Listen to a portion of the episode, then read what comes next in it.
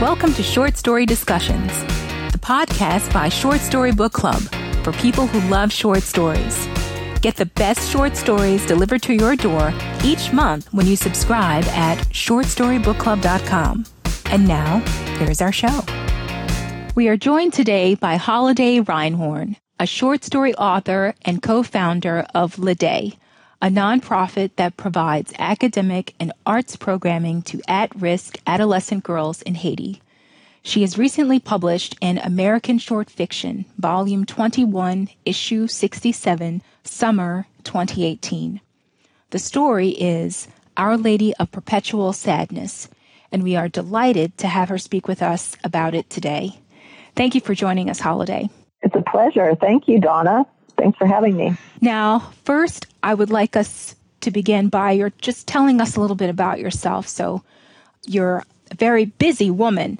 Um, n- not only just just from what I mentioned in the summary there, but you also have a lot of other things going on. So, let's just hear a little bit about um, what you feel comfortable sharing. Sure, sure. Well, as you mentioned, I'm a short story writer by trade. So I came to fiction writing sort of in a circuitous way. I was originally an actor. The high school that I went to did not have any sort of arts program, so I used to write speeches and give them around town. And that's how I started just doing some writing and, and public speaking combined. And then I ended up doing acting in college which then I started uh, doing some performance art. And I, I lived in New York City and I wrote my own work and performed it in downtown theaters in the 90s, which was a kind of exciting time to be doing that in New York. Um, there were a lot of theaters that produced one-person shows, and and um, so that was a really fun part of my uh, time. And then I joined a writing group, and started doing um, some short story writing, and I just fell in love with it. And from there, decided to go to graduate school. So I went to the Iowa Writers Workshop. Through that experience, I my first book was a collection of short stories called Big Cats. That was 13 different stories. And you know, since my background had been in theater, um, I wrote primarily in the first person, and they were more like monologues, you know, they really come from the voice, the voice of the character. And that's what really was my jumping off point. And then I started working on a novel after that. My son was born. During that time, I was working on the novel and I have about half of it written, but I, I really just feel that I am a short story writer at heart. And so while I was writing this novel, I was also writing other short stories on the side. So the story that we want to talk about today. Called Our Lady of Perpetual Sadness, and it just appeared in the American Short Fiction uh, summer issue number 67. I actually just got back from a trip to Austin where I read the story. It was really fun to go down and visit the editors, two amazing women uh, that run that magazine. And um, anyway, that story is what we're going to talk about today. Did you have any other questions about that? Well, so you mentioned performance art, what was your performance art like? I guess if I had to compare it to something, it would be like Spalding Gray, sort of acted storytelling. The first piece that I did was a show that was called Fish. And when I first moved to New York City, I, I worked in a seafood restaurant that was next to the United Nations. And I used to work the night shift, you know, to support auditioning and, and doing my theater stuff during the day. And um, one night, really kind of crazy characters would come into the bar, some international shady characters. During the day, there would be diplomats having lunch, and then at night, the underworld would come in. One evening, there was a, that this was right during the, the height of the conflict in the former Yugoslavia. So there was a Serbian hitman and a Croatian man eating at the bar and they started to get into an argument and the Serb pulled a gun and mm. held us all at gunpoint with a silencer against the wall. It was quite an amazing experience because the Croatian man basically begged for our lives. You know, he, he was speaking in another language, you know, incredible impassioned monologue that I did not understand but it was really moving. And so I ended up signing up for an open mic at a local theater down in the East Village. And um, I ended up writing a kind of a story about that. And I played all the characters and that did sort of well, and so I performed it around at a lot of different venues. Um, mm There were venues that would pay you to produce a show, and there were people that would, you know, other artists. We worked sort of cooperatively. Like I worked at a number of different small theaters there in the East Village, and someone would direct your show, and then you could direct their show, and you, know, you could apply for small uh, grants to do um, a show at a, at a given theater. Uh, a lot of theaters would open their doors late night to performers who were working on shows. So I had did another show that was called The Liver of a Tourist, it was after I took a trip to San Salvador and uh, Central America. And so that involved several different characters. I played a man. I dressed up as a CIA operative, and I had a friend of mine that's a man dress up. He wore a tuxedo and he pretended to be my German Shepherd. So he played his role down on his hands and knees, and I was in a man's suit, and you know, it was fun. mm-hmm. Sounds like it. The story that you had shared before, you got caught in the middle of uh, this diplomatic assassination, essentially yeah. assassination attempt. Where is that story? Can we find that? So it, it is published in a small literary magazine out of Iowa, and I'm actually going to add it to my next book. It's part of my next oh. book. So I have taken it and kind of retooled it. It's much more of a monologue, the way that it appeared. You know, it's published more as a theater piece mm-hmm. and reads like that, but I've now retooled it so it's more a first person narrative. So I'm excited about that.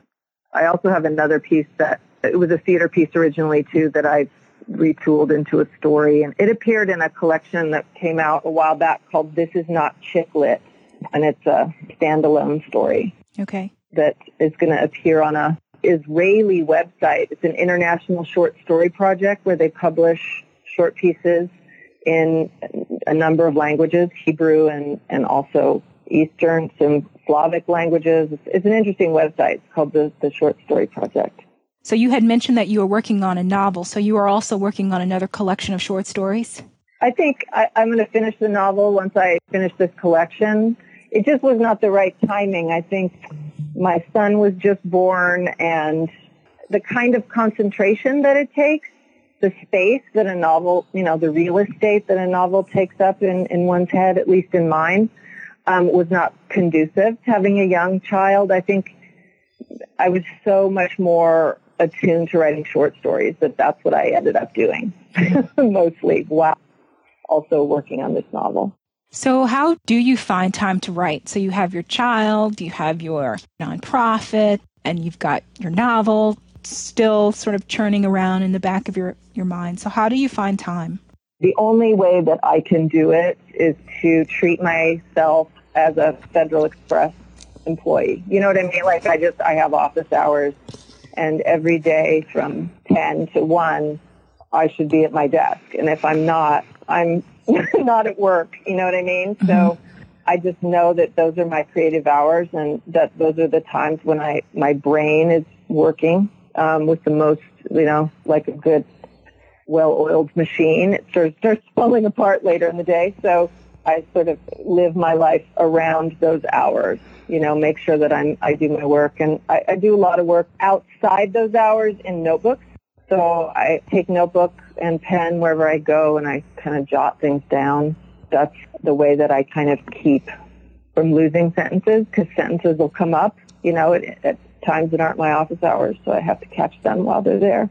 And how do you hold yourself accountable? Yeah, I do. I have a little uh, accountability circle of friends, other writers mostly. I've had kind of core group of colleagues. Four of them I met while I was in grad school in Iowa, and they, we live all in different parts of the country, but I also have a group here in Los Angeles, and we try and get together once a month, once every other month to spend three or four hours generating new work, and we do spontaneous exercises. We're off of prompts. We each bring a prompt in and then lead the others in the prompt, so we're getting to write spontaneously through someone else's prompt. And I get a lot of material out of that process. This collection that Our Lady of Perpetual Sadness is part of comes from that as well. And those people hold me accountable. I check in with them.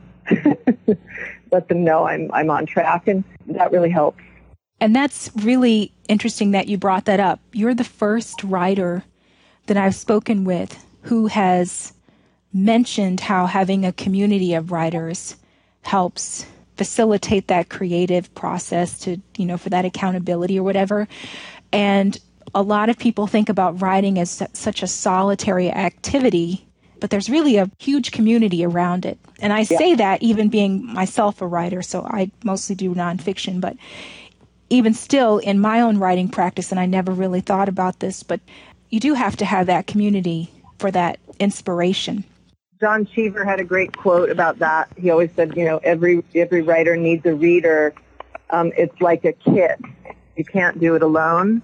It's so great to have other input. I really need it. And in fact, while I was writing the novel and had a young baby, that's when I had the least time to even really get with my other writing group or even be accountable. And my husband is also someone who really helps me out. He's, you know, always been a, an amazing reader, but when our son was small, he got a job on a television show and was gone, you know, and so I didn't have access to my readers and sort of my accountability support team, and it really took a toll on my uh, my work. Mm-hmm. It was much harder for me to keep on track. So let's talk about your short story, Our Lady of Perpetual yeah. Sadness. First of all, the title is just, there's so much there, but let's just first begin with what is it about? What is it that you would like us to know about your story? I guess my intention was to really give life to this family, the Ricks family. It's really about the narrator, Penelope Ricks, who's a, an academic. She's a, a PhD, sort of award winning scholar, but her life is really in disarray and there are layers of trauma in this family that have never been really explored or dealt with. And all of the pain of this family has been sort of trapped. It's like, like a bug in amber in a way. They're all just sort of in this suspended animation. They're very estranged from each other and they're all acting out in various ways. Um, you come to find after the mother's suicide that we found out that the the mother, Penelope, the main character, her mother took her life when Penelope was maybe in eighth grade. And she calls her mother Our Lady of Perpetual Sadness. It's sort of a sarcastic name that she's assigned to her mother.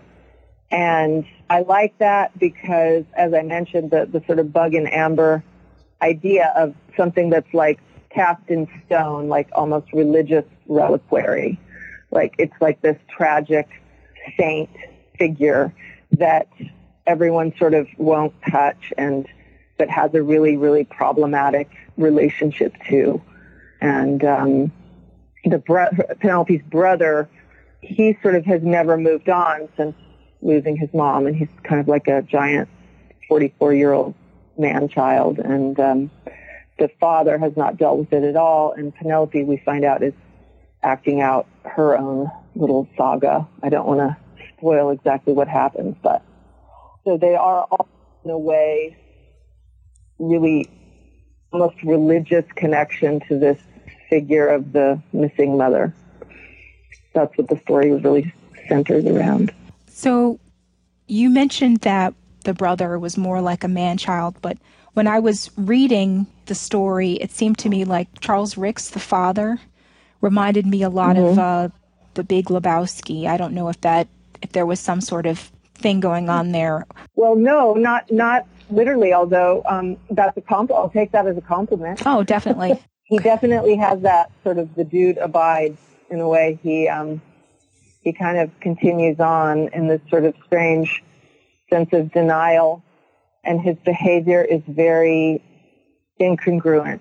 How he acts and what he says, they rarely match.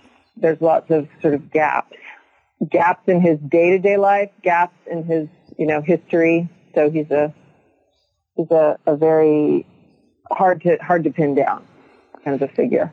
He and Penelope are very, very. There's a really combative relationship between the two of them. Right. Were there certain ideas or dynamics that you were trying to get at at this this huge contrast. So so you have this kind of big Lebowski type character, and then or the dude really that you have this big dude character, and then you have this academic, this scholar. Um, this sort of like this huge contrast. I mean, there was a lot of emotional conflict that was going on in the story. I mean, was there like a specific idea that you were trying to get across in that, or is it just you're just reflecting, you know, just life? No, I think it's it's very much based in kind of, you know, the the character starts to speak to me is how I come upon these people. Like I hear their voice in my head, you know, um, and there's some sort of urgency that they have, some need to tell the story, and so the story started, you know, in this kitchen, in, in this little tiny kitchen in Honolulu, and it kept sort of unspooling, you know, and, and unraveling. And what it, the story wanted to wrestle with was family systems, you know, when there's a tremendous amount of post-traumatic stress and drama in a family, like generational trauma, how it works on children. And how these two, you know, the brother and sister, Penelope and, and Sonny, have, they're like these two giant children. And what they have to do in order to get through the day reveals to me the themes of what our Western culture is so unable to look at, which is loss and pain and depression and anxiety and suicide are endemic among our young people now. And so the story really takes a look at that. Like what happens if we just keep turning our back on our own lives? What they will begin, our lives will kind of grow to the size of something that, that will swallow us, you know? Right. So that's what this story is about. Now, what I noticed is that um, family seems to be a huge theme in your writing. Now, I have not read This Is Not Chick Lit, but you did share with me a copy of Big Cats. And the whole thing about the loss and the pain, that's, you know, also another sort of re- recurring theme. And this is not to say that, that the stories are sad, but rather that the stories are, are real and one of the things that I, I really like, and I may have mentioned this to you before about your writing, is that you're able to take what um, seems like an, an everyday moment or an everyday situation, and somehow it transforms into something something extraordinary. And, and and by extraordinary, I don't mean fantastic or fanatical, but just something that is more than than what you might expect. It it takes a turn for something something more.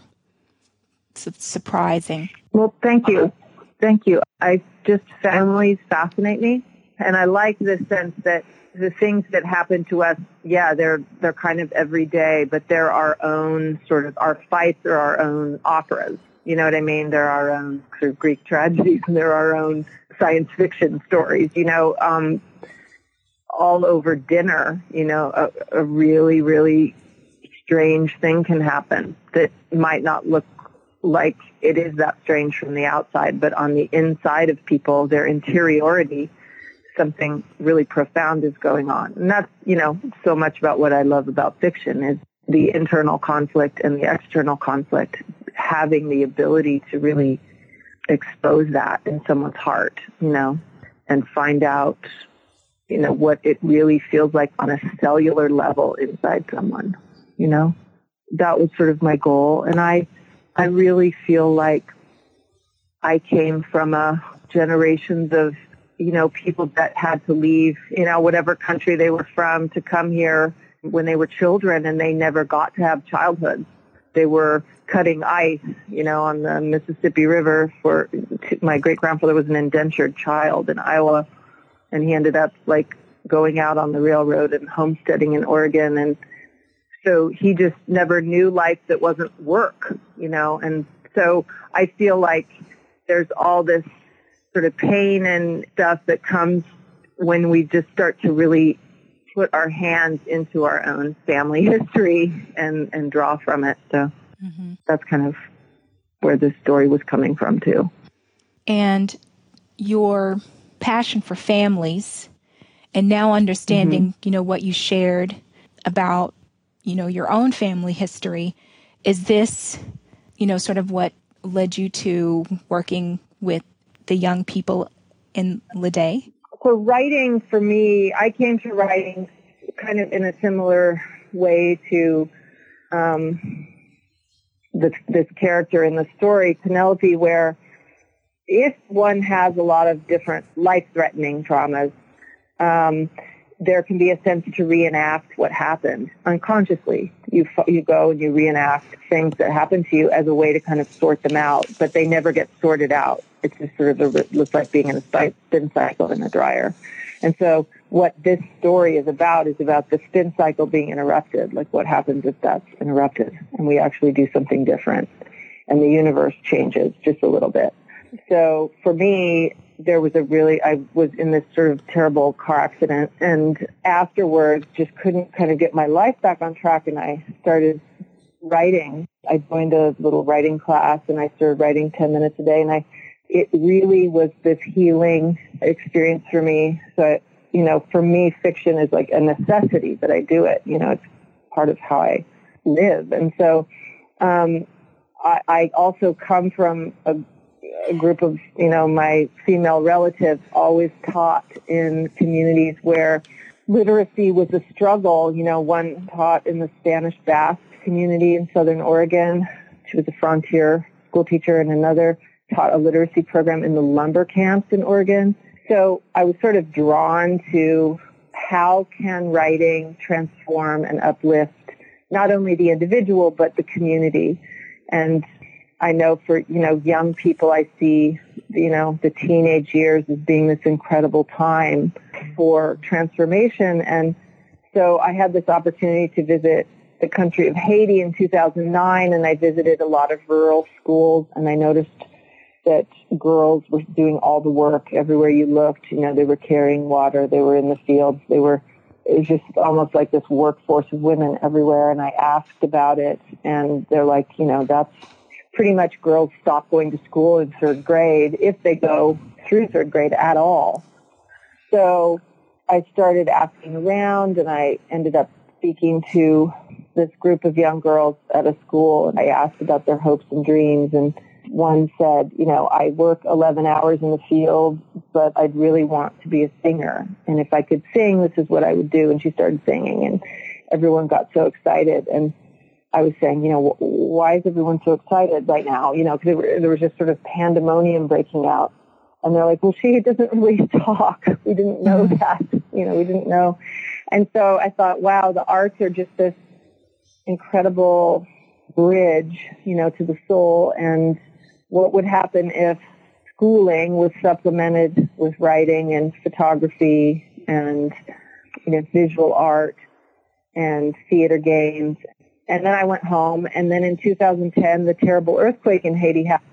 And I found out about a program that was offering a two-week arts workshop of all things to young women, like age 12 to 20, in displacement camps in Port-au-Prince. And so uh, my husband, who's an actor, and myself, we went down there with a photographer and um, a visual artist, and we did a two-week workshop in the displacement camp for like 40 women, like 12 to 30. And the transformation in these women um, was just really astonishing to us. Um, we watched women that were basically isolated and, you know, grief-stricken and just completely alone suddenly create community, become mentors for each other, a support network. It became this study in finding inner resiliency and finding basically hope and a sense of well-being, which was there but just needed to be accessed. And I think we saw that this program could be replicated. We hoped that it could be, and so we went and we visited lots of communities throughout Haiti because we didn't want to go somewhere without being invited. And we met these sort of wonderful teachers in the Artibonite region of Haiti, which is where we work now, which is a one of the poorest areas of the country. Um, it's like a red zone for malnutrition and disease, and and also there are seasonal floods, and you know there's a, a lot of, of trauma that lives in this region, and that's just you know at the basic level. Then there's the history of Haiti, colonialism and market exploitation, and you know it's just a tough, challenging um, region for these girls to grow up in. So we started this program, and we started at a in a village school, and now it has grown through word of mouth and invitation to be 14 villages. We work out of 14 villages, and with about 750 girls. We offer scholarships for those that apply, and and we do on social entrepreneurship and a literacy program and uh, vocational training and a computer lab, a mobile computer lab. We go through just donated cameras. So um, we've, you know, had lots of donations of equipment and laptops and things, and that's where we are. That's what we do. And, and so it's a, a staff of about 80 Haitian women and maybe five men, so about 96% women. And we, uh, so that's what I do in the afternoon. So I write in the morning and then I do the nonprofit work until five. So your work with Lidè is is strictly humanitarian. So I mean, it's like you just see that there is this need for so much. These girls need so much, and you're just opening your heart to help them. Yeah, I mean, I for me, you know, writing it's an incredible thing to be able to write fiction, and I, and I love it, and it's definitely my soul's calling, you know, one of them, but I also, it's really important for me to offer access to education. I really believe in social justice and, you know, in the world right now, the greatest solution to some of the inequality that we face as a planet is that we offer, you know, the education of women and girls is, is basically the way that we can really, really help our planet transform. Um, for every girl that's educated, she affects 100 people positively in her sphere. It's the way to change the face of the world is, is to offer education and help women, empower women. So I've always been a real believer in empowering women. And so it's been a real privilege to be able to work on this project. And so I guess my next question would be why you? Why Holiday? I guess it's why not. I just have always wanted to do exactly what I'm doing. It's just strange. I felt like I always wanted to write and I wanted to tell stories and I wanted to support and champion other women writing stories. And does this humanitarian work at all have some influence on your creativity as a writer? Um, it does. I have a new story that's going to come out in Ploughshares that um, was set in Haiti. It's based on a story of a very of mine. So that's going to come out in the solo series that they have. And it'll be part of the new book too. And do you know when the Ploughshares story will come out? Yeah, it's sometime between now and 2020. So okay. they're going to let you know those the literary magazines can take a bit. And are there any other new projects or new stories, either with your nonprofit or or anything else that we should be looking out for? Well, I am going to be doing. There are two novellas that are part of the new collection. So those are being submitted right now and as well as two other short stories. So I'm thinking they'll probably get out there somewhere pretty soon. They're all part of the new book, which I think the title is Our Lady of Perpetual Sadness. That will be really the next thing that comes out. That's very interesting. I look forward to that. So I'm really excited that you are writing two novellas because I try to share novellas with people who subscribe to our book club. Oh, great. So hopefully we'll be able to um, feature your novella as uh, one of our short stories of the month. I would love that. I would love it. Thank you. I love what you guys are doing. It's wonderful. Thanks. I follow you on Instagram too. It's really inspiring. And I love that you support short stories, uh, you know, the, the form, because I feel like the form needs a champion. It's very special. Mm-hmm. And so, where can we find you online? So I'm my most, you know, active places at Holiday Reinhorn on Instagram. Do you want to spell that for us? Oh, Holiday. So at H O L I D A Y R E I N H O R N. And uh, you can also check out our organization online, www.lidehaiti.org, or on Instagram at lidehaiti. All right. Well, yay. Those are all the questions that I have for you at this moment. Is there anything else that you want to share? No, I mean, I just really appreciate um, you reaching out. It was a, really a joy to talk to you today. And I would just say to anyone listening, just keep reading, keep reading short stories. They are just a really important part of the body of literature, you know, of our history. They're so American. You know, they were created in America and they are, you know, one of our sort of national treasures. So read lots of short stories, buy lots of short story collections. Okay. Thank you for agreeing to talk That's with us. Thanks, Donna. Well, that's it for another great episode of Short Story Discussions, brought to you by Short Story Book Club. Would you like to become a member of the club? Visit us online at shortstorybookclub.com to subscribe. And don't forget to leave us a review on iTunes. Your story matters, and we'd love to hear from you. Thank you for being part of today's episode. See you next time.